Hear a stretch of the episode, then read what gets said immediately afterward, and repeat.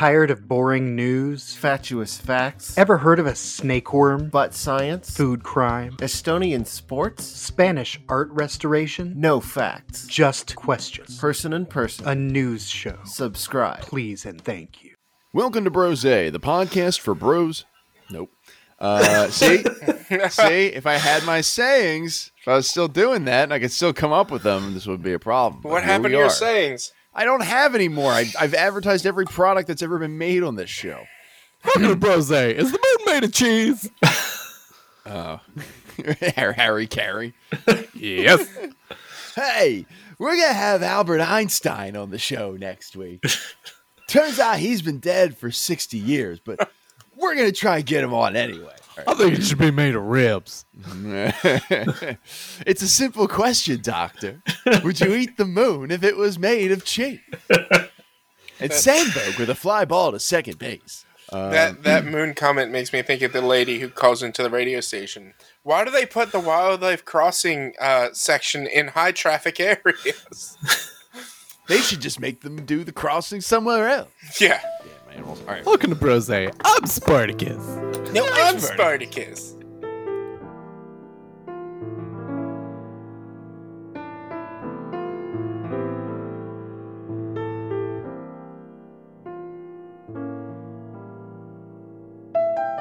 Welcome to Brose, the podcast for those who drink rose. My name is Matt Casnell, and joining me as they always do are my bros in rose. On an audio feed reporting live from Belmar, New Jersey, it's Mr. Rich Sweeten. I got put in timeout.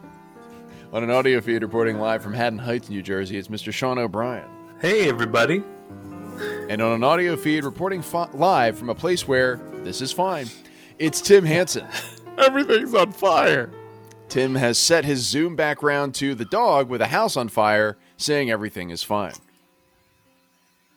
I feel like mm-hmm. I'm running like Will Ferrell's Celebrity Jeopardy from SNL right now. it's just like, yeah, Tim's like cha- Tim's changed his name to Turd Ferguson. Rich has bet Texas with a dollar sign on it. Sean broke his podium. Sean's like relatively behaving himself, but like I, I'm just doing my best here. French Stewart has. uh, how's everybody doing? Doing Doing great. good. Pretty good. Pretty good. I did put Rich in timeout because Rich put a, a graphic that included the the disembodied head of former guest of the show, uh, co-host of the show, Vince Guida, guest co-host, I should say. Uh, uh, we put a picture put a picture of him as his background, and Vince's head was blending into his beard. So I kicked Rich out of the chat, which was honestly like the least I could do Yes. Yes. for, for, I- for I the fully- transgression you committed. I fully accept the timeout, but then he yelled at me because it didn't let me change my background, and Nope. I kind of got hurt. No. I heard your feelings. Yeah, just a little bit. Just- Just a little bit. Listen, Tim's changed his background like seven or eight times. Your mistake was putting Vince's head back there. I'm Very think specific about the content. Look, look, that head gave me so much anxiety during that festival, so that's everyone's mistake there. So back, uh, yeah, it's a little backstory here. So there was a, we used to attend the Firefly Music Festival back when there were things, and uh, the Firefly Music Festival in Dover, Delaware. Uh, we all well, take a trip down. We get a campsite. You know, we we go for the week. It was a it was a blast. It was a grand old time. And there was a year where Vince, who had showed up for the previous couple of years, couldn't come anymore, uh, or elected not to. And so we decided to construct a sign with Vince's head uh, and you know bring it around and put like a, a Twitter handle. We made a, a Facebook. Uh, no, we made a Twitter handle for him for sure. Yeah, yeah. I think we did Instagram as well, but I, I was in charge of the Twitter account, and uh, it was just Vince Guida's head, and we bring it around to the festival, and people would like, "Yo, Vince's head" and everything. Uh, but it, things took a turn for the dark when Rich brought the head uh, to like near the front of the Weezer set, and uh, people were throwing things at the sign. Am I am I correct, Rich? Uh, y- yes, 'Cause uh, it people had- the sign was very prominently We- displayed in a way that was blocking people's view of the show. at at one point we were asked by uh, security to lower it, and then at that point I had it um, vertical instead of like wide. It was flat so that people could see past it. Um, and then I think Tim took it out of my hands and started going wild with it. Uh, I don't which remember then- this, but this is highly plausible. Which then started to cause even more issues, where I took it and left the crowd, um, because Oops. I I was I was over it. Uh, I was not at this particular uh, set, or I was not as close as you guys were.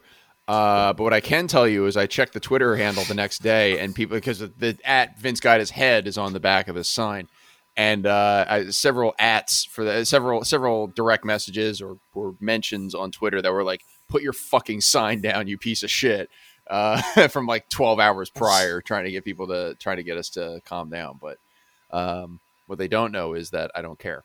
Uh, welcome to the Brose podcast, everyone. Available as always on Apple Podcasts, Google Podcasts, Stitcher, Spotify, SoundCloud, TuneIn, and everywhere else where fine podcasts are bought and sold. We're on our third glass of rose for the evening. Holy cow. And if you've listened to any of our shows before, you know that uh, the premise of our program is that we answer questions from you, the gentle listener, about life, the universe, and everything. And we do it while enjoying these glasses of rose. So if you have a question you want us to answer on the air about uh, any subject, it could be movies, it could be uh, politics, it could be current events, it could be sports, it could be hypothetical questions, it could be any manner of, of, of I- items and subjects. If you want us to answer the questions that you have had burning in your soul for, for years and years and years, I'm really trying to sell it. Uh, email it to brosequestions at gmail.com. That's brosequestions at gmail.com, and we will do our best to answer those questions in a, in a sufficient manner on the air.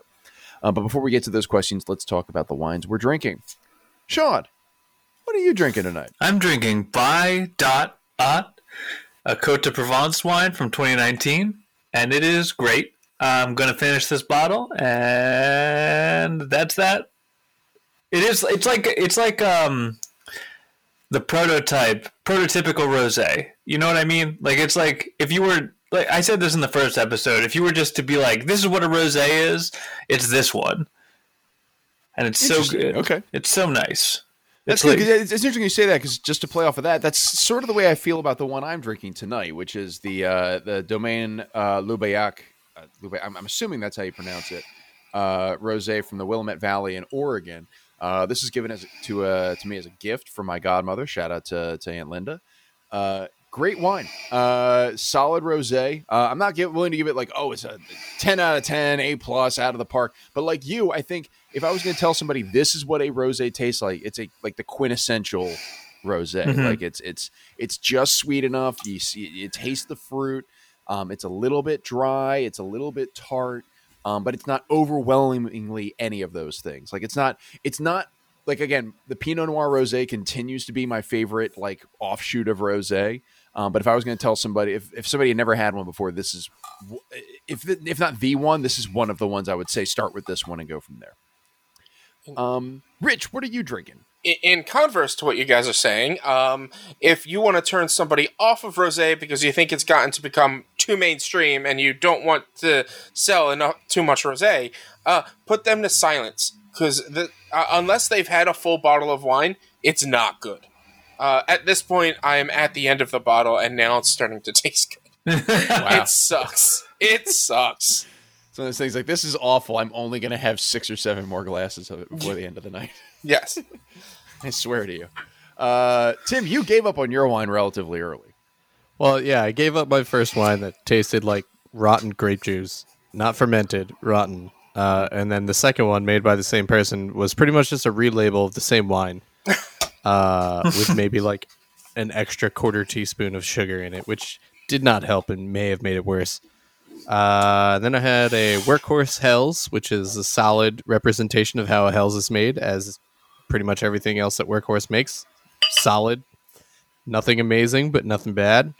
And uh, honestly, I was too lazy to get off my ass and go get uh, another beer, so I'm just drinking Coke this time. Good. Now, now, quick question. So you mentioned the uh, the name of the is a family friend who made this this earlier wine that you had named Obi? uh, is a Yeah. gentleman named Obi. Um, is this is is that person uh, Obi Trice the rapper? I will neither confirm nor deny. Because I, I only know two Obis, and it's Obi Trice the rapper who was on uh, Eminem's label, and uh, this guy. This guy. It's it's just this guy. It's just this guy, just a random Obi. Well, I'm gonna I'm gonna stick with you, Tim, because you also have our last uh, round of questions on hand. Correct? I do have our last set of questions.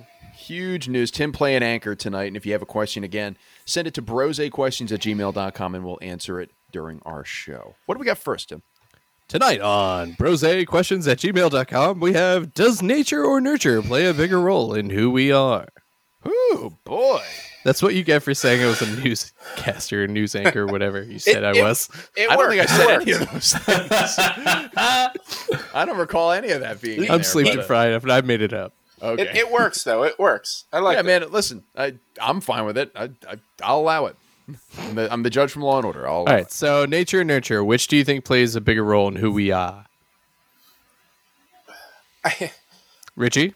I I feel like and and this might be kind of a cop out of an answer. I feel like it's both dependent on your age. Nurture at first, but nature coming after. Because like I like I, I've seen some people that were born and raised certain way that then turn around and be like, that's wrong. Like that's not how it should be. Like I, I, I don't I, I was I grew up with my mom using the term foreigners, speaking of people of certain descents. I've never used that term. I don't. I think that term's disgusting. Nurture. I grew up with that term. Nature. It's a disgusting term. If I were younger, I would probably would have thought that maybe it's like normal and fine. But now that I'm older and I understand things, it's it's not not a good. Well, I think it. I think that the second nurture, like nurture, isn't just from your parents, because I think that you then met people who were from different backgrounds, Mhm. and that's that's part of the nurture. I would I would argue that that is that's the that's nurture as well. Mm-hmm. I would And, like, agree. That, that was actually gonna be my, my question is like, are we defining nurture as just like you get it from your folks, like the people who raised 'Cause- you, or is it just your life experience? because I think if I can look at the people I went to school with, and just based on the interactions I had with my parents, and then people in college, and then people now, like we're so different. And I don't think there's anything in our natures that are that different. I think you could have me and someone with the exact same temperament as me, but you you get like uh, you have one bad experience, and I'm in a, on a completely different path you know? Like we talk about this a lot where like when we're talking about the the alt right and it's just like i can see how you can end up that way. Like i understand it's just one one bit of something hits you the wrong way and you're just set down a bad path but so i think it's all nurture i mean i think nature has there's you can't discount it completely, but I think it's all nurture straight down the pike. And I think, yeah, I think yeah, I think nature sets certain boundaries or parameters, but like largely. So, t- so Tim, real quick, the, the question was: Does nature and nurture play a bigger part in what in what specifically? It just says uh, bigger role in who we are. Oh, and who we are? Yeah, I think it's nurture for sure. Um, I, I think I've, there's some influence of both. Like, you know, I, I do think that, you know, there's uh, not being like a genealogist or anything like that. Like, I, you know, there's there's some element that just like, hey, your you know your family's reacted this way from generations to generations to come, and then that probably plays more into medical stuff. It might play more into like your mental health. It might play into, um, you know, your your you know cer- certain you know ways you react to things mentally. But yeah absolutely. I think it's you're you're you become a collection of, of experiences and you you become a human being based on how you've learned to react and based on you know what has happened when you react to certain things. Like if you you know if you get into an argument with somebody at school you know your your way that you handle conflict might be different depending on whether you get punched in the face or you don't um, your way of handling uh, a you know heated conversation at work might be different if you know the first time you get into argument with your boss you get fired versus the first time you get into argument with your boss you you stay on at work and you know get a raise or something. Like you, you're you're it's a result of the consequences of your actions one way or the other. And i think to sean's point that does lead people down you know weird paths because you're you're you also are uh, a collection of observations, and if your obs- if your worldview is is condensed to just you know the people who are in your immediate vicinity, people who look like you, people who are raised from this, you know in the same set of circumstances as you, then you're not going to branch out and you're not going to have that like very like cosmopolitan, like multifaceted view of the world. You're just going to be like, well, I live in this city, this town, uh, with these people. These are the way. This is the way they think. So I have no reason to not think this way. So I, I would also go with nature as the stronger of the two by by a pretty wide margin. Na- nature is not not an influence, but I think nurture is much stronger So, so you're saying nurture would be the stronger? of the two. Yes. Okay, you said I- my- my- nature, and then you contradicted nature not Sorry, being important. that I is- was what? No, no. A, A's and U's. Look, look, after after this much wine, A's and U's are the same letter. hey, baby. It's all nurture, Uh, nurture is my answer. It's Um, every vowel is just the same thing. All vowels just the same, man. just stick them in there. Y's or E's. I, I'm, in- I'm, Sometimes for wise. I'm inclined to agree uh, with both of you guys. I think, um, to Richie's point, I think both uh, do play parts. Uh, there are certain things um, that, like, it, you are who you are to some extent. There, there are aspects of your personality, who you are, and how you view things. Maybe not how you view things, but there there are certain things that are innate to you that did not come from anywhere. They were not nurtured into you. They are you um and but they're, they're not always like huge things that will i guess the thought that comes to mind is laugh in the face of nurture uh and my my perspective is clearly slightly skewed uh, from my my family life and growing up clearly we all grew up in the same household uh, and I love my parents. Not everything has been perfect growing up, and like retrospect, there are things that I'm like, oh, so that was kind of fucked, but you know, like whatever. But the my mom, my mom, as a single parent, did a lot of good for us, and she tried fucking hard for us and to be there and support us. Uh, and then the fact that like two of my siblings have just more or less decided it's not enough. It's not enough. It's not enough. It's like uh, I'm I'm sorry, I can't fix all of your problems. You do have to take part in your own life. Uh, and they literally blame my mother for the entire garbage fest that their lives have become. And it's like, I'm you guys are like, my sister I think is almost forty. I think she's got to be forty, and it's like. At, at what point are you an adult and responsible for your own life? Like, are you fucking kidding me? To your point, though, Um, Tim, uh, you're all raised in the same household. Is there a chance that, for example, like I, I, I, I, I think that your your siblings went to different schools than you did. Uh, went to different. Uh, maybe there were some differences in the way that you were raised, just you know, by chance almost that that wound up leading them to maybe a different worldview than you did. I, I, I will I will completely advocate Yeah. on this. This is this is your this is your home experience. This is just a, a question, really. So, so as we get further into our lives, yes, uh, kind of um, Sean's response to Rich in that, like, the experiences we get from outside of our home life are also part of that nurture aspect. So, I, I'm still agreeing that nurture is the larger point, Right. but there are certain there are certain people that it's like it doesn't matter how good your life is if you're born an asshole, you're born an asshole. Okay. So it's And more I ha- like, I like hate- I'm saying it's like maybe like 85, 90% nurture, and maybe it sounds like you're more like Yeah. 60, 70, somewhere in there. Yeah, and like, so my brother went to a different high school, whatever, blah blah blah. But they're like, as kids, there was already a very clear difference. Mm-hmm. And it's just like, and people are like, "Oh, so you hate your brother because he's gay?" And it's like, I don't give a fuck. His boyfriends have been great. Like, why? Why is that ever? Because he's gay. That's everyone's first answer is to like, "Oh, you- you're clearly a homophobe." It's like, no, I hate my brother because he's a fucking piece of shit, not because he's gay. I took You can you can be Yeah, two is things breaking can be news? true. Two things can be true. like you gotta be shitting me. Yeah.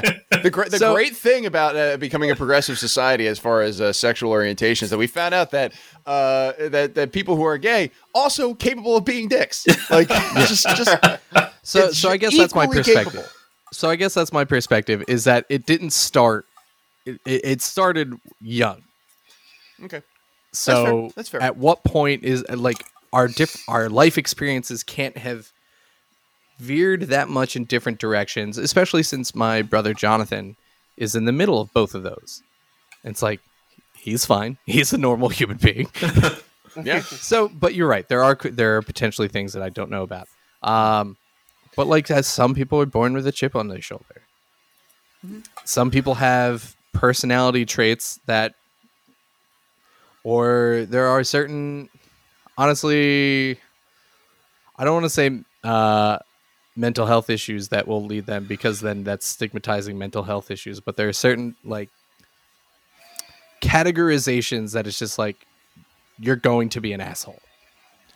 Right. Yeah. I, th- I do think uh, that that that's part of the nurture. Is I think you know p- s- some people are genetically predisposed to having that, and sometimes that that you know comes from previous generations. Like you, you're predisposed to having anxiety issues or, or issues Yeah. of depression. Like I'm- so- that that might be the nurture. Is like setting those boundaries. I'm going to. health- I'm going to. I feel like I went real hard on it's all nurture, but I'm gonna. ta- I'm gonna pump at the brakes a bit on that and say that I think nature has a bigger, uh, a big, a, a little bit of a bigger impact because like there had to have been like my my depression and anxiety have to have shaped me in a certain way as well.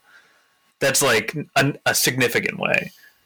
Mhm. So I think I think we'll maybe we'll go. I think Tim might be more right with like a 60-40 nurture to nature. Yeah, I, I I think I think when you get into like neurotypical and neurodivergent and like uh, certain things like that, uh, it- not everyone has those. So in those kind of cases, like maybe nature doesn't play as big of a role because you are you are typical, or I, I don't even want to call it typical because I feel like everyone has something. Yeah. Um, but but in those cases, like yeah, you are more like nurture is going to drive you in that direction. Uh, but if you, why can I not think uh, not disassociative disorder, but like that there are certain things that it's like your brain literally works in a completely different way. hmm So it does not like to some extent. Maybe nurture is literally never going to help you. True, but uh, but to to that point, I think that nurture might also th- there's influence. Like my my manifestation of my my depression and anxiety is different than the way that Sean's manif- uh, depression and anxiety manifests. And the question is, is that just something that's natural in both of our our brains, or is that I had X, Y, and Z experiences when I was in a depressive state, and Sean had X, Y, and Z when he was in a depressive state, and so we react to things differently as a result.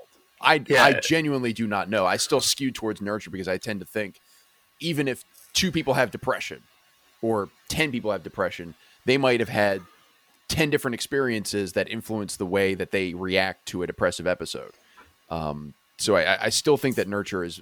I, I'm still hold, I'm still holding firm to my 80 percent, like or what- whatever it is. Uh, no, and, and and like I said, I agree. I do think it is largely more nurture, but there, I I think, and mm-hmm. and I think there is more part of nature mm-hmm. sometimes that is overlooked, and it's just kind of like, like anyone who looks at somebody with ADHD is just like, well, clearly you were just not disciplined as a child. It's like, no, their brains literally work differently. So, mm-hmm.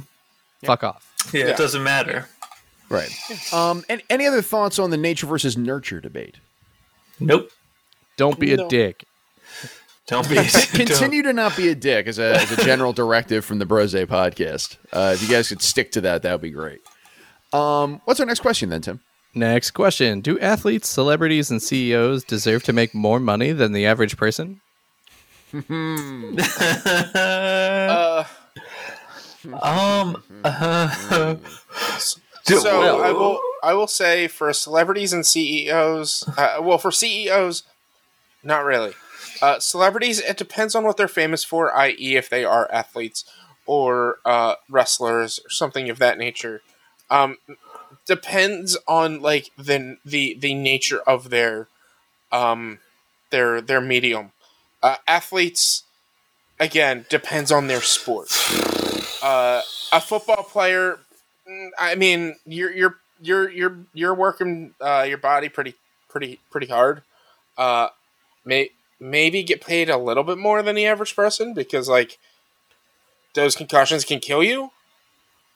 Um, but like Well, that's I think a, a golfer probably doesn't need to make more money than the average person. Well, there's there's the the argument that a professional athlete's career longevity is severely stunted. So of course Mm-hmm. their money has to be much Yeah, so higher you're to cover the fact that they won't be working. Yeah, so you're making they're making forty million dollars or whatever over the course of their career, but they're only working for you know ten years at most. So you have to you, that forty million dollars has to last them their entire lives, which is a lot of money.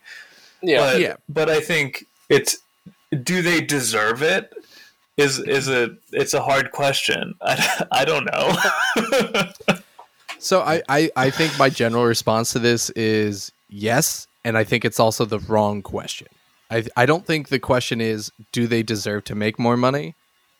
Uh, necessarily. I mean, there's some shitty celebrities that should not be famous, and that's some bullshit. Catch me outside with that shit. Mhm. Um, but I think the question is how much more money, and I think that's where a lot of the where where everything comes down to. How much money did Jeff Bezos make this year? Too much. Are you fucking are you fucking kidding me? How much how much money does he have? And if we look at like how much he does he have, even how much he had this year, how many fuck we could house every homeless person in the entire country just with what he made in this year. Mhm. I, I may have pulled that out of my Well, ass. It might be slight, slightly But it- exaggerating. so but it is me, cheaper to home homeless people than to leave them homeless. So, ooh, yikes, yikes. So my my point is, like, do I think that what he has done and what he contributes and the company he's built, do I think he deserves that much money? Fucking no. I th- I like, But- I, I think that is exorbitant, too much, and that's just my general approach to companies. Any company that is not any company. There are a lot of companies that are just so fucking huge and have their fingers in so much, so many things. It's like maybe you should be more than one company. But but I, th- I think in the in the context of the question, they probably are. but I think Yeah. I think in terms of the question, I do think Jeff Bezos deserves to make more money than the average person, but I I, don't think he deserves to make as much more th- Yeah, that, yeah. as he is. Like I said, that's why I said I think the answer to this question is yes, but the question itself is the wrong question to yeah, ask. yeah, I agree. Mm-hmm. I think I think the I think Tim answered the spirit of the question, but the legitimate answer to this question is Yes. yes. Yeah, I'm, I'm taking a quick look at my, my Adam Smith handbook here, and I'm going to respond with, um, "You're will you are worth uh, exactly as much as somebody is willing to pay you." Uh, and if somebody, uh, this is specific to to athletes, I will put it this way: uh, Look, man, if you want to give, uh, just throw out an example, uh, Tobias Harris on the Philadelphia 76ers. You want to pay him $35 million a year? Congratulations. Tobias Harris is worth $35 million a year because You you, did it. because you set the market because that's somebody's willing to pay you. And and i do think athletes like like uh, overall like they, do they deserve to make more than the average person? Yeah. Yeah they do. Um, because because look the average person does not have as much influence on society and on the economy as lebron james. Um, for example and this is not just you know because of entertainment. Like uh, lebron james is obviously his job is entertainment he's a he's an incredible athlete and is, has worked hard and is you know in my opinion he's the greatest basketball player of all time. Um, he's an entertainer. He's in the entertainment industry. But as a as the most well-known basketball player as one of the most well-known entertainers in his field he also has an immense amount of influence on public discourse. Like a lot of the the social justice movements that have come out of the NBA have become because LeBron James has such a large platform. When you have that kind of platform and can influence public discussion in the way that some of these entertainers do, yeah, man, you get more money. Like you get you get to have more money at that point because you you have that kind of status in society, and that goes for for eh, eh, you know regardless of sport. You know the the, the women's national uh, soccer team uh, get, gets a ton of publicity. Megan Rapinoe is is a rap. I think it, Megan Rapinoe, um, the uh, the one one of the stars of the team it has has a lot of influence on public discourse. You know, after they come out of the Olympics, you know, they, they go on the, the talk show circuit. Look, they they are figureheads in society. As entertainers, we have decided that they have an immense amount of influence in the way that people think and what people want to watch and what people want to consume. So yeah, they get more money. And I would also point out that it's not that that even though the average NFL player, even the the, the lowest of the low, the, the veteran minimum makes more money than than you or than you or the three of us do. Uh, you know, to Sean's point, the average lifespan of the average career of an NFL player is three and a half years. So the, the the average player, that's not Peyton Manning, that's not Tom Brady, that's Joe Schmo, who's like playing, on- you know, toiling on the practice squad. He makes it for three and a half, four years before either he, you know, leaves the league because of injury or lack of performance and has to go do something else. So, you know, yeah, he's making 350 grand for those couple of years, but you know, then he's he's got to go work just like everybody else. That's that's that's when he buys his uh, sports bar. Yeah, that's what. Yeah, that's when he goes. You know, like a stupid Nick's Sports Bar in Jacksonville, uh, and and starts selling wings. Uh, as far as CEOs, uh, we've had this discussion. Uh, seven six ways till Sunday on this podcast. Uh, uh, Jeff Bezos definitely deserves. The CEOs definitely deserve to make more than the average person. Again, it, this is a little bit trickier because it's not just like oh, it's what somebody's willing to pay you because you're the dude. You get to decide your salary. Um, but yeah, I do believe that they deserve to make more than the average person, just because like they're they're they in general they either created the business or they operate a business that employs you know X number of people. Uh, you are contributing to the economy in that way, and you deserve to make more money than the average person. Uh, you know whether you deserve to make a quadrillion dollars might be up for debate. Uh, but uh, Mhm. but I do. I, I I don't know. Not knowing the the massive wealth that Jeff Bezos has, I don't know if I'd be comfortable in saying, okay, you actually deserve to make this much. Like you, you know, it's actually this is the appropriate amount. That's that's sort of the question that the market answers is like, what what is a comfortable amount? I don't know what Jeff Bezos's annual income is between like investments, salary, all this other stuff. I imagine he's like one of those Steve Jobs types of people who takes like a one dollar salary but makes you know millions of dollars a second based on his investments. Mm-hmm. But like, what is the appropriate amount? Like, if it's not going to be what you know the market says, then what is it going to be? We got to we got to pick a number somewhere. Jeff Bezos is not going to not get paid, so eventually there's got to be a level. So Yeah. but That's a So- harder question to answer. yeah, Yeah. exactly. So uh, so so I will in lacking for that answer, I will just answer the the text of the question, which is yes, Jeff Bezos does deserve to make more than the average person, uh, more than me, I'm as down the middle average as they go. Got it. All right. Any uh, any other thoughts on this one, guys? Mm-mm. No, I got nothing. All Let's right. move on. Next up, how was your home? How has your hometown shaped who you've become? Made me hate cops. Oh man, I was gonna say an affinity for Entenmann's donuts, but you had to go make a cop thing about it. Just because it was across from Philip and James. No, well, yeah.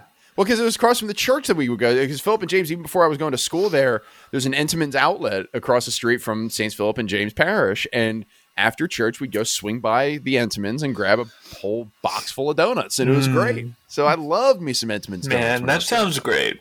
I oh wish. I wish Yeah. it was that instead of cops not disciplining their children. I Right. was like, it's- some some schmuck kid brought in Munchkins from Dunkin' Donuts. And we were like, what, get the fuck out of here with your Munchkins. Pop'ems. You get Pop'ems and support a local business. You get Pop'ems, or you get the fuck out Yeah. It's clown show, Dunkin' of Donuts. this fourth grade class. I can house some Pop'ems. Oh my god. Oh, I haven't had Entenmann's in so long. It's- I hate you guys because I want donut holes so bad right now. you know so that place good. closed down, right, Matt? No, when did it close? Uh, a couple years ago. Oh shit, what's there now? Nothing. It's an empty building. Oh man, that sucks. There's a Yep. Entenmann's outlet on the corner of Route 30 and Ship Road. Yes. Uh, yeah, yeah. yeah. Oh, dude, that's a travesty. Go, So that's a bring- local institution.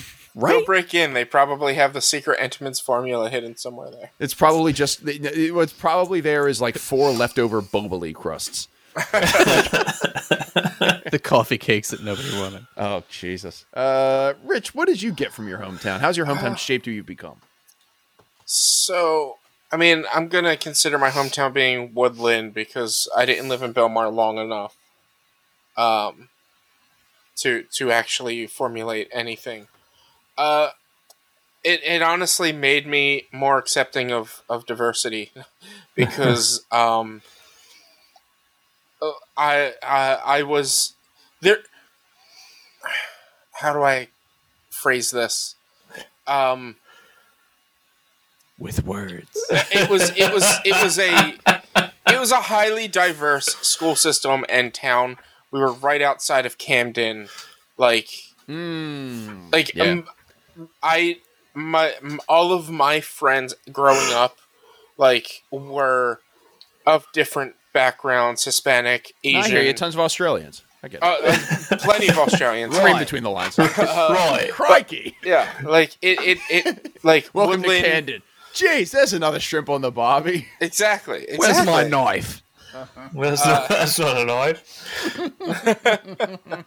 Uh, no, I did not get a, a- a knife comment during school. That would be kind of scary. Yeah, woof.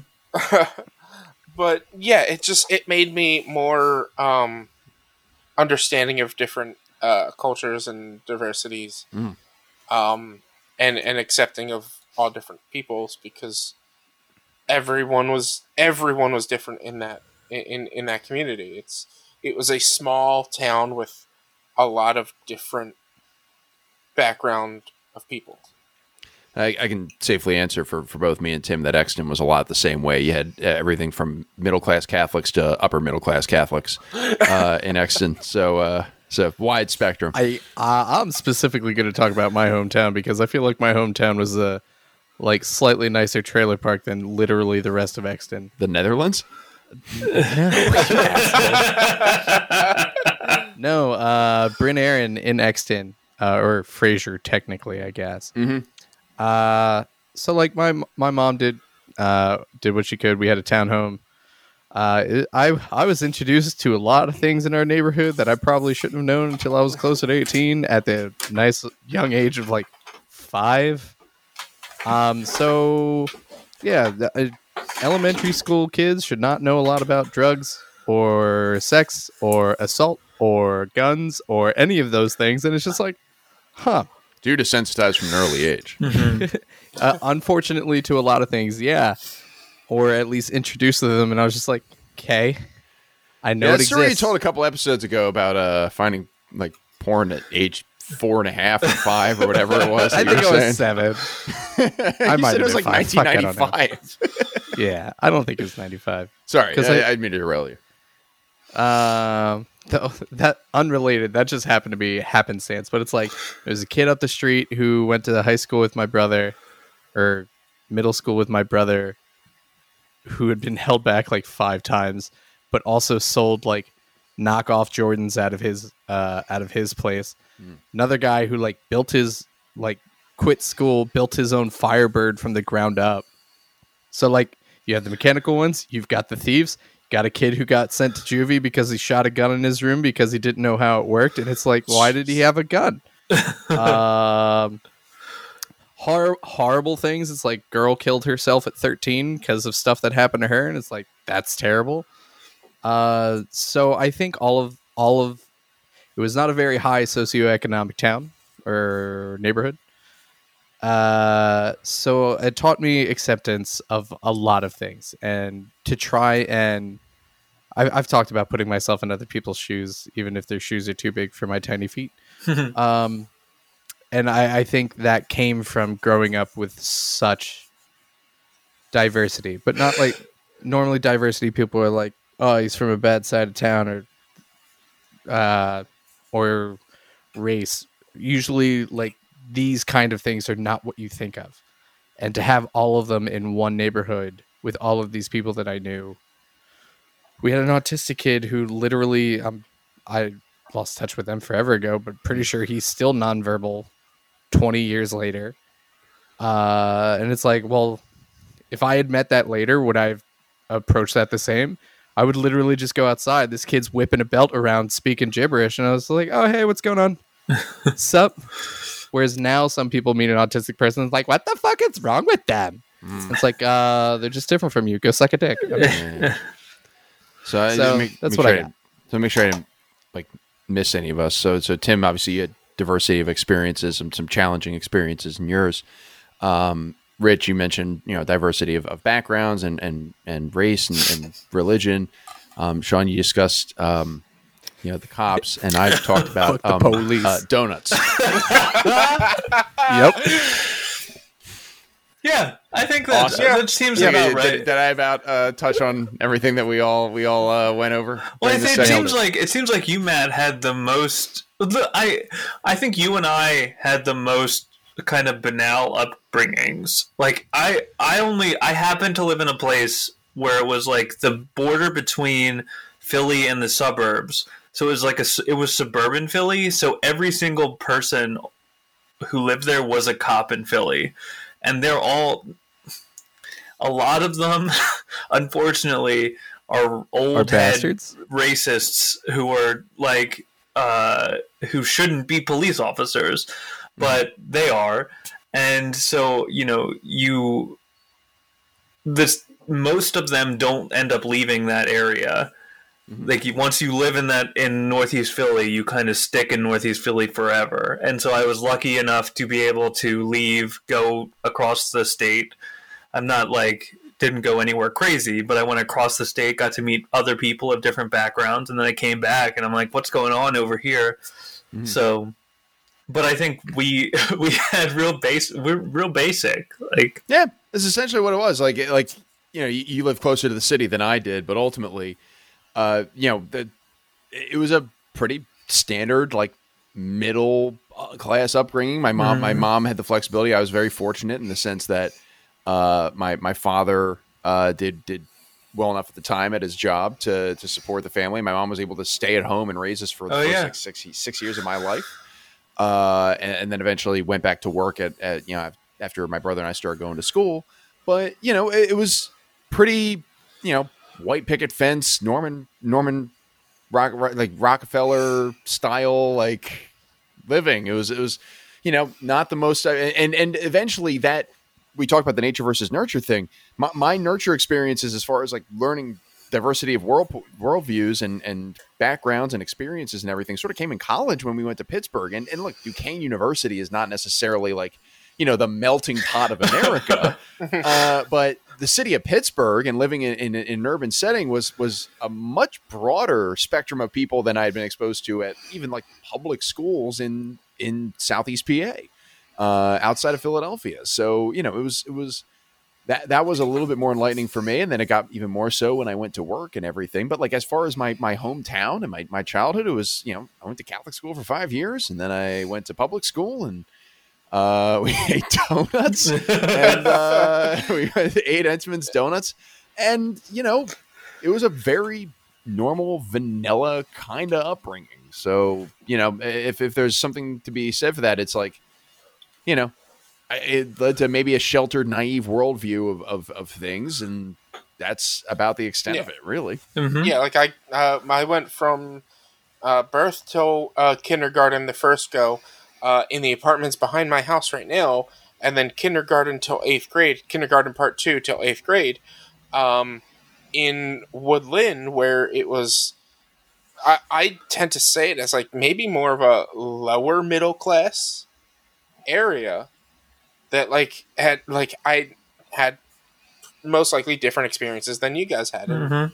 uh, probably uh, this might I don't I don't know if this is the right term. Slightly more affluent areas. I'm not I'm not sure if that's the right term or not. Oh, yeah, yeah. No, you're good. Yep. Yeah. Yeah. Any Um, finishing notes? No. All right, Not from- not from we got mine. burned through these guys. Tim is just hell bent on getting done before midnight. I, I I think we're uh, our timing is about uh, 20 minutes off though. So 20 minutes off. I think it's like 25. Do you guys want to discuss exactly how far off you think we are? it might No. be 22 and a half. No, our- I do not. What's our next question, Tim? Next question: Is it possible to be friends with your boss? I want to go back to the hometown question real quick. I'm gonna kick you in the tank. Let me get a step ladder. Tim, is it possible to be friends with your boss? Uh, I think it's definitely possible. I think the hardest part. I, I'm fri I'm friends with my boss, uh, where I'm at now. She's uh, she's a great person, and she's also a good boss. And I think, I think the hardest part of it is being able, for both sides, to being able to draw those lines between work and a friendship. So as a boss, clearly, like you can't have that favoritism. Work is work. Like you can, uh, and that's it. But as a, an employee, there's also like, yeah, we're friends and we're cool, but you also there is a certain modicum of like respect that needs to be there and maintained and a decorum. hmm Um, so like you can't just go in and like in a meeting or even in just front in front of other people and just be like, "Fuck you, man!" Ha ha ha. Like, yeah, we can do that at the bar, World of Beer, or some shit like that. But like, you can't do that at work. And I think that's where most people struggle with something like this. And then if something negative at work does happen, like I showed up two hours late, I'm being written up, and it's like, word, gotta do what you gotta do. I understand. We're still cool. I'm not gonna take that as a personal affront because you were holding me accountable for my job. But some a lot of people can't separate those two things. It's like, but you don't understand. It's like, no, you don't understand. hmm I get that we are friends. You did something wrong. This is the next course. Yeah, but there, there's a reason. It's like, this is work. Honestly, your reason doesn't matter. hmm Um, so I think that's the hardest part. Is it possible? Definitely. A lot of people suck at it and they blur the lines, and I think that's where it gets shitty for everyone else. Yeah. Yeah, yeah. I agree. It's being uh, friends with your boss is uh, can be tricky. I I used to be pseudo the boss. I was an assistant manager when I worked at McDonald's, and I was I I would hang out with a good number of the employees there, uh, and I'd be cool with uh, some of the other employees that I worked with. Um, I do. I tell you, one of the hardest things was having to write up like my closer friends or the people I was closer with. I had one kid walk out on me, and I basically had to fire him because he walked out on the shift on me. And that was honestly kind of hard because I was like, I'm friends with this dude, and he now doesn't have a job. But I had to separate. Like he he fucked up. That's on him, not on me. Um, so like being friends with your boss, it's tough. Uh, I say yes, you can be friends with your boss, but no, you can't be Facebook friends with your boss. that makes sense. Yeah, I think it's I think it's possibly friends with your boss, uh, but maybe not for me. Uh, I've never really been at that comfort level with uh, with management, whether it's it's you know whether I've been in a leadership role or whether I've been on the other side of it. Uh, it's it's very challenging for me to to sort of have that dividing line. Uh, or excuse me, it's, it's easy for me to have the dividing line. It's easy, it's not as easy for me to smudge that dividing line where I'm just like buddy buddy uh, with with somebody who's on the other side of the leadership line. Uh, you know, I, I think it's it's possible. I, I think if like as as Tim was alluding to, you have very defined roles and you define like what's a workplace experience and what's an outside of work experience. Uh, but I've never really been good at it.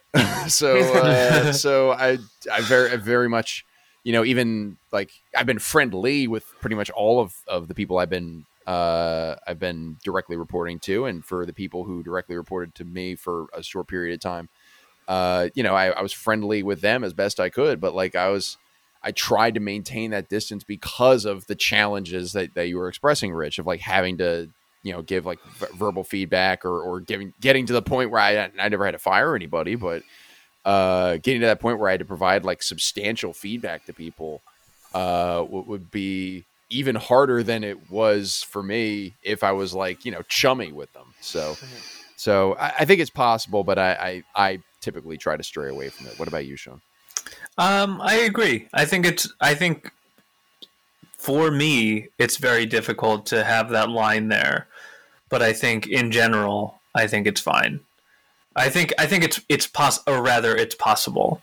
I just think not possible really for me because it's mm-hmm. too hard to. The, the power dynamic is always going to be there, and you're always going to think about it, or I will always think about it, and I'm, I'll never be able to get kind of over that. And I can be friendly with them and like you know chum around, but I don't know that I could ever be friends. I think the only way it, it, it could be, it could come to fruition that I am friends with my boss is if we started out at the same, we- Sorry, we guys. started at the same level, and then you know circumstances made them my boss or whatever. Like so, they got promoted over me. I think then then I would be fine because then it would be a different situation. But I've had- I've had otherwise, the weird experience where I've had friends, uh, a a particular colleague of mine from my old job, uh, where he was basically my my superior in in sort of a tangential way for a couple of months, and then a few months later, he and I were both peers, like doing the same the same job that he was doing before, and then suddenly we were just peers, and he was like, "Yeah, what's up, man?" like, like, like it's just completely changed, and uh, you know, and now we're still friends today, uh, and you know, it's just it's just a weird. It's just uh, office office power dynamics are very strange. You know, whether it's whether you're working in like a white collar place or not. And to your point, Sean, I'm friendly with everybody that I've had. You know that that's been my boss, but like, there's always something in the back of my head. I'm like, you know, yeah, you could you could fire me anytime. yeah, yeah. Like, I that- could say the usually- wrong that's usually- thing, and Yeah. then that's it. that's usually I- the dividing line for me is like yeah you could you could cost me to my salary if you really wanted to so you know that, that sort of prevents me from establishing like a deeper relationship with you but you know it's it's possible for some people i just i don't have that that tool in my toolbox yet Yeah, my yeah, I mean, uh, it's not meant for everyone. my my first office job, um, my supervisor was equally as nerdy as I am. He makes his own tabletop and board games and card games and stuff. Uh, he has his own like company that does that thing, those things, and like we got along great. And but like I always like I always try to just keep it like a little step back behind friendships. Like you are my boss. Like we have that respect, and when we see each other outside of work, we are friends. But at work, you are my boss, so I have to listen to you and talk to you. So my last day, I went up to him and was like, "Hey, we can actually be real Facebook friends and stuff now." And he's like, "Great," and we added each other and lost touch, but still, right like, right right it's it's just you you have to understand that power dynamic of like are, at work you are coworkers and boss subordinate.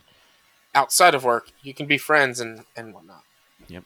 Yeah, and I, I, I think if anything, from a boss perspective, uh, and when I was a manager at Wawa, it, it can be very beneficial to develop that kind of friendship and that kind of relationship, as long as there are clearly defined mm-hmm. boundaries. Because, like, even if your professionalism and those boundaries are clearly defined, the knowledge of that external, outside of work thing still kind of gives that extra impetus of like, I want to be better because I want to help Tim mm-hmm. or whoever.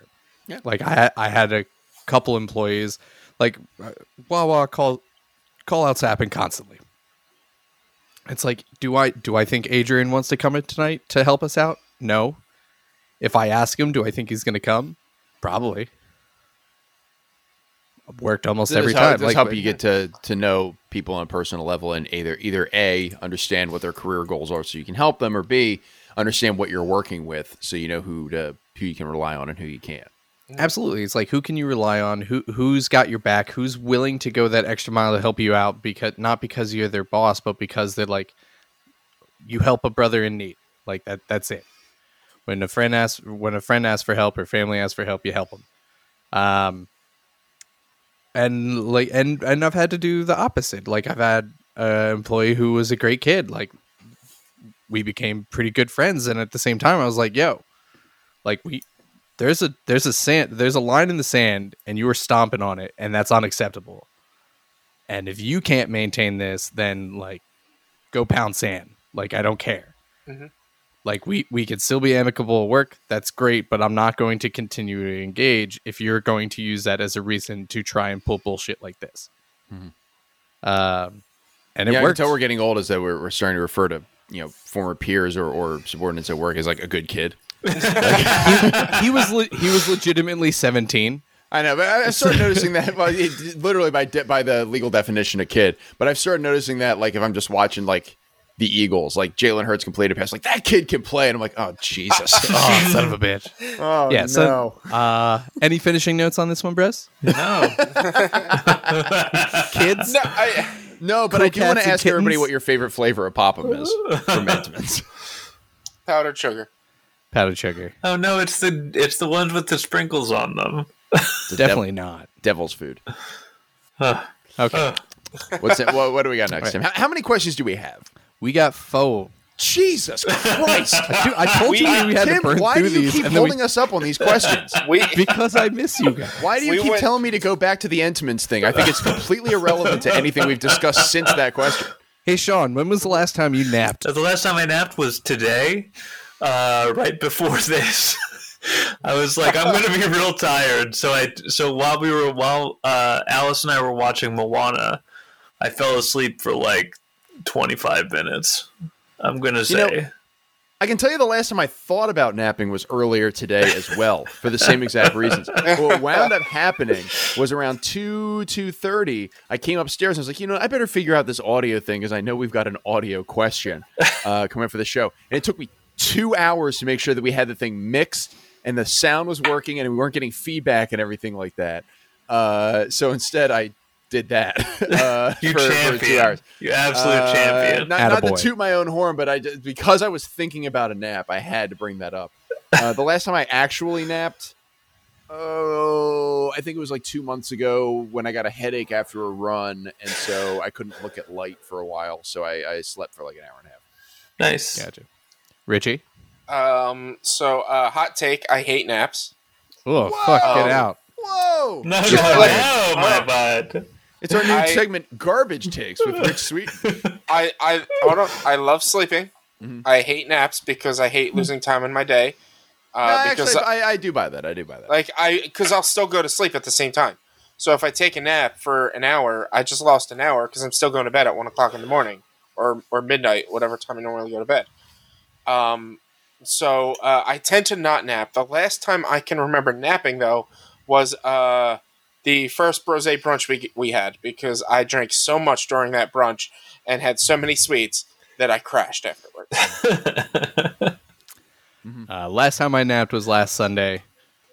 Uh, it's something about Sundays. It's just like, you want to take a nap? Yeah, I will take a nap. Let's go take a nap. yeah. I I understand. Sunday's I, prime napping day. Yeah, I- so that's just a thing. It's like, all right, we'll set the alarm for half an hour. We wake up, it's like, give me 15 more minutes. Last winter, I fell asleep uh, watching like the four o'clock football games, and I woke up and I had my AARP card sitting on my lap. Sounds right. Cashed in on that. Uh, I think that's it. Yep. Yeah. All right. Rich, you Next mentioned that you were you you took a nap when you were eating sweets. Uh, were there any donuts, gluten free or otherwise, in those sweets? No, the sweets were uh, actually coffee cake and um, uh, peanut butter tandy, which is like the, the peanut butter with chocolate icing, and then the like the yellow cake. Um, Take us through I- that a little bit further. Like, uh, so Let's coffee- let's table this for cake. now. Let's table this for now and come back after we're done and I've gone to bed. It was more of a crumb cake and not a coffee cake. You're a crumb cake. what's the next question? Tim? Next question. What was the last picture you took? Your last text? So it's asking both. What's your last picture and what's your last text? What is the last picture that I took? It was probably of our cats. It's almost So- always of our cats. Uh, the last picture I took was a Snapchat of my computer screen, and I captioned it um, "podcast time" or "podcast night." And right before that, it was a response to a Snapchat of somebody's frog, and I wrote "ribbit." Nice. I'm not counting screenshots um because I didn't take that picture. Uh, but I did take a picture of my cat in front of our upstairs artificial tree. This is Dario, our, Oh. our lovely black cat, laying in front of his favorite tree. Uh, so that was the last picture I took. And Oh. I think I took that picture in order to send it to my wife. So it counts as both my last. Uh, my last text was to a, a buddy of mine about the Sixers, but uh, but the, the the photo was also a text, so we'll just yeah, we'll make it clean and put them both as the answer. So my last picture was a grocery list on the dry erase board on our fridge because I needed to go out and get stuff uh, before my brother came over. And my last text message is to Martha just saying, Isn't it?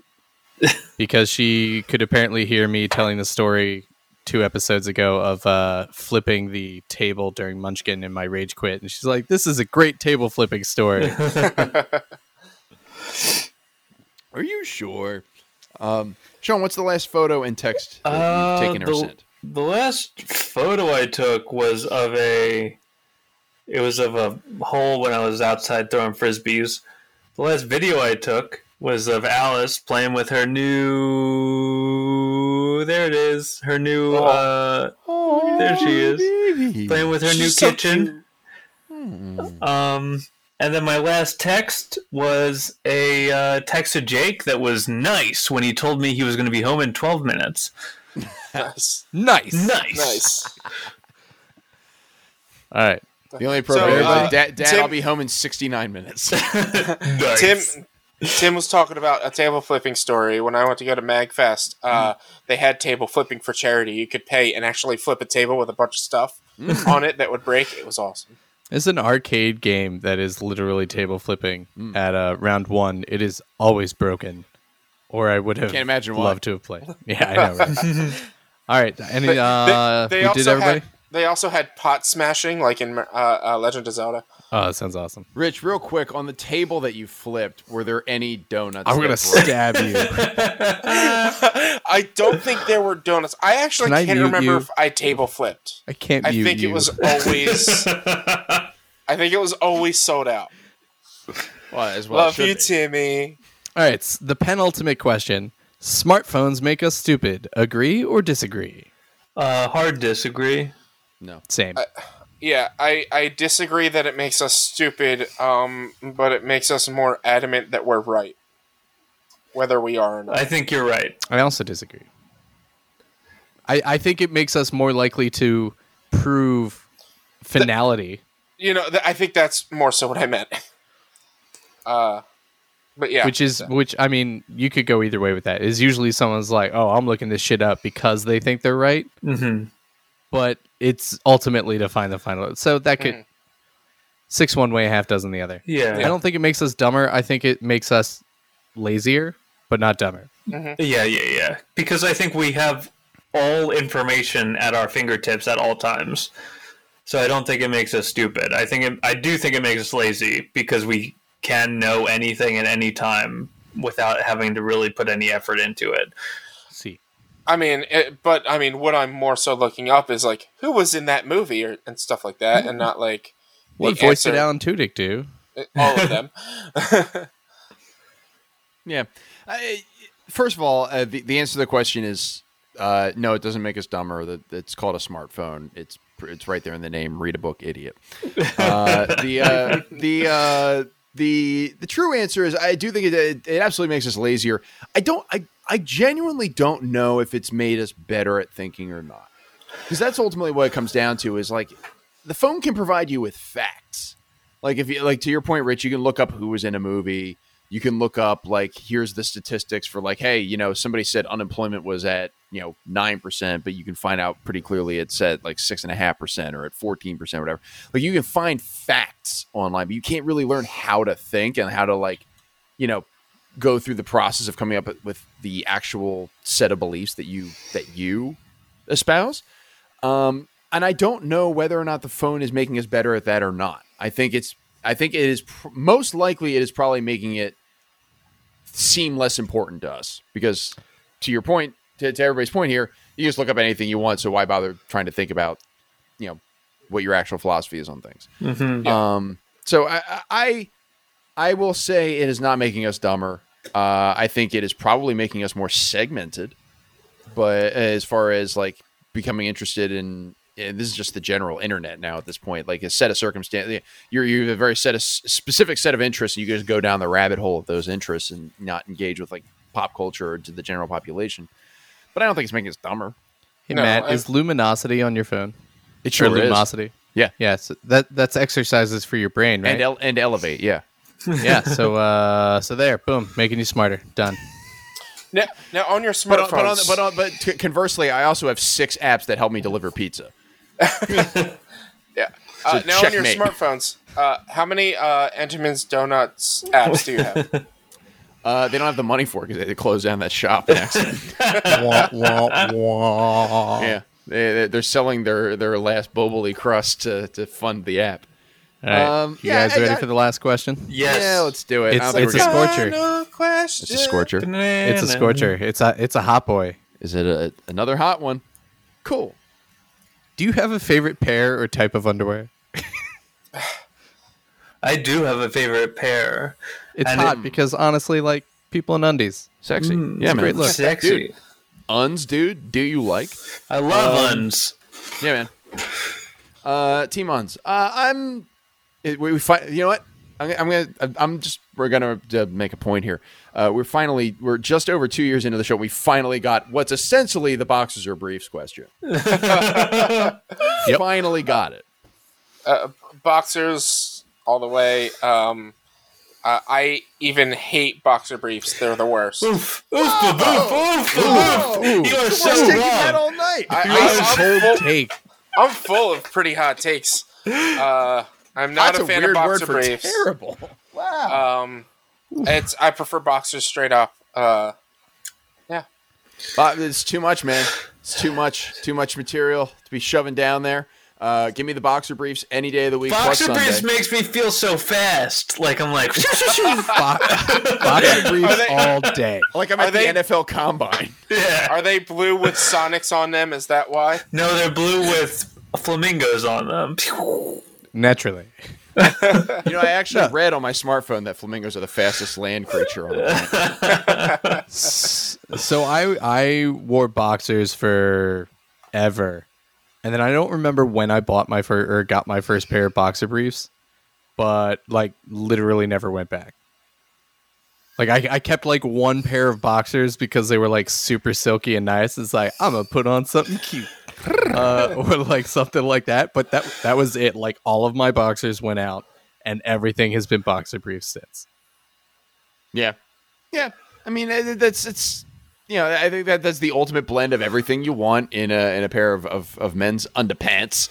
Uh, you know, is, is the the boxer brief is is just it's just snug enough. You don't have a bunch of excess material, um, and, and they're comfortable. It's You know, not cutting off circulation to your legs. You're not cutting off circulation to your legs. Uh, you know, it's it's that's it. I don't have a particular like pair of, of underwear that I'm like, this is the one for me because I usually yes, I mean I'm I'm like what I would believe most men are, which is like I'm buying my underwear and like is what's the cheapest per unit value uh, that I Absolutely. purchase on this thing. If it's more than four dollars for a pair of underwear, I'm not buying it. Yeah, I'm, I'm out of there, champ. Uh, I think the only the only time I'll, I'll spend like a, I'll buck up a little bit more is if I'm buying like compression shorts, like stuff for Oh, yeah. going Oh, work- yeah. running or something.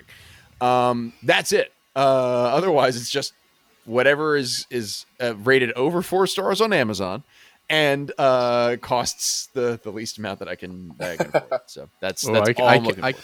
I can't buy my underwear online. I've done it twice, and both Oh. of them have been backfired like majorly. Ooh. So Really? never again. I, I I mean I've only ever bought um like the like four or six pack of Hanes underwear boxers from Walmart.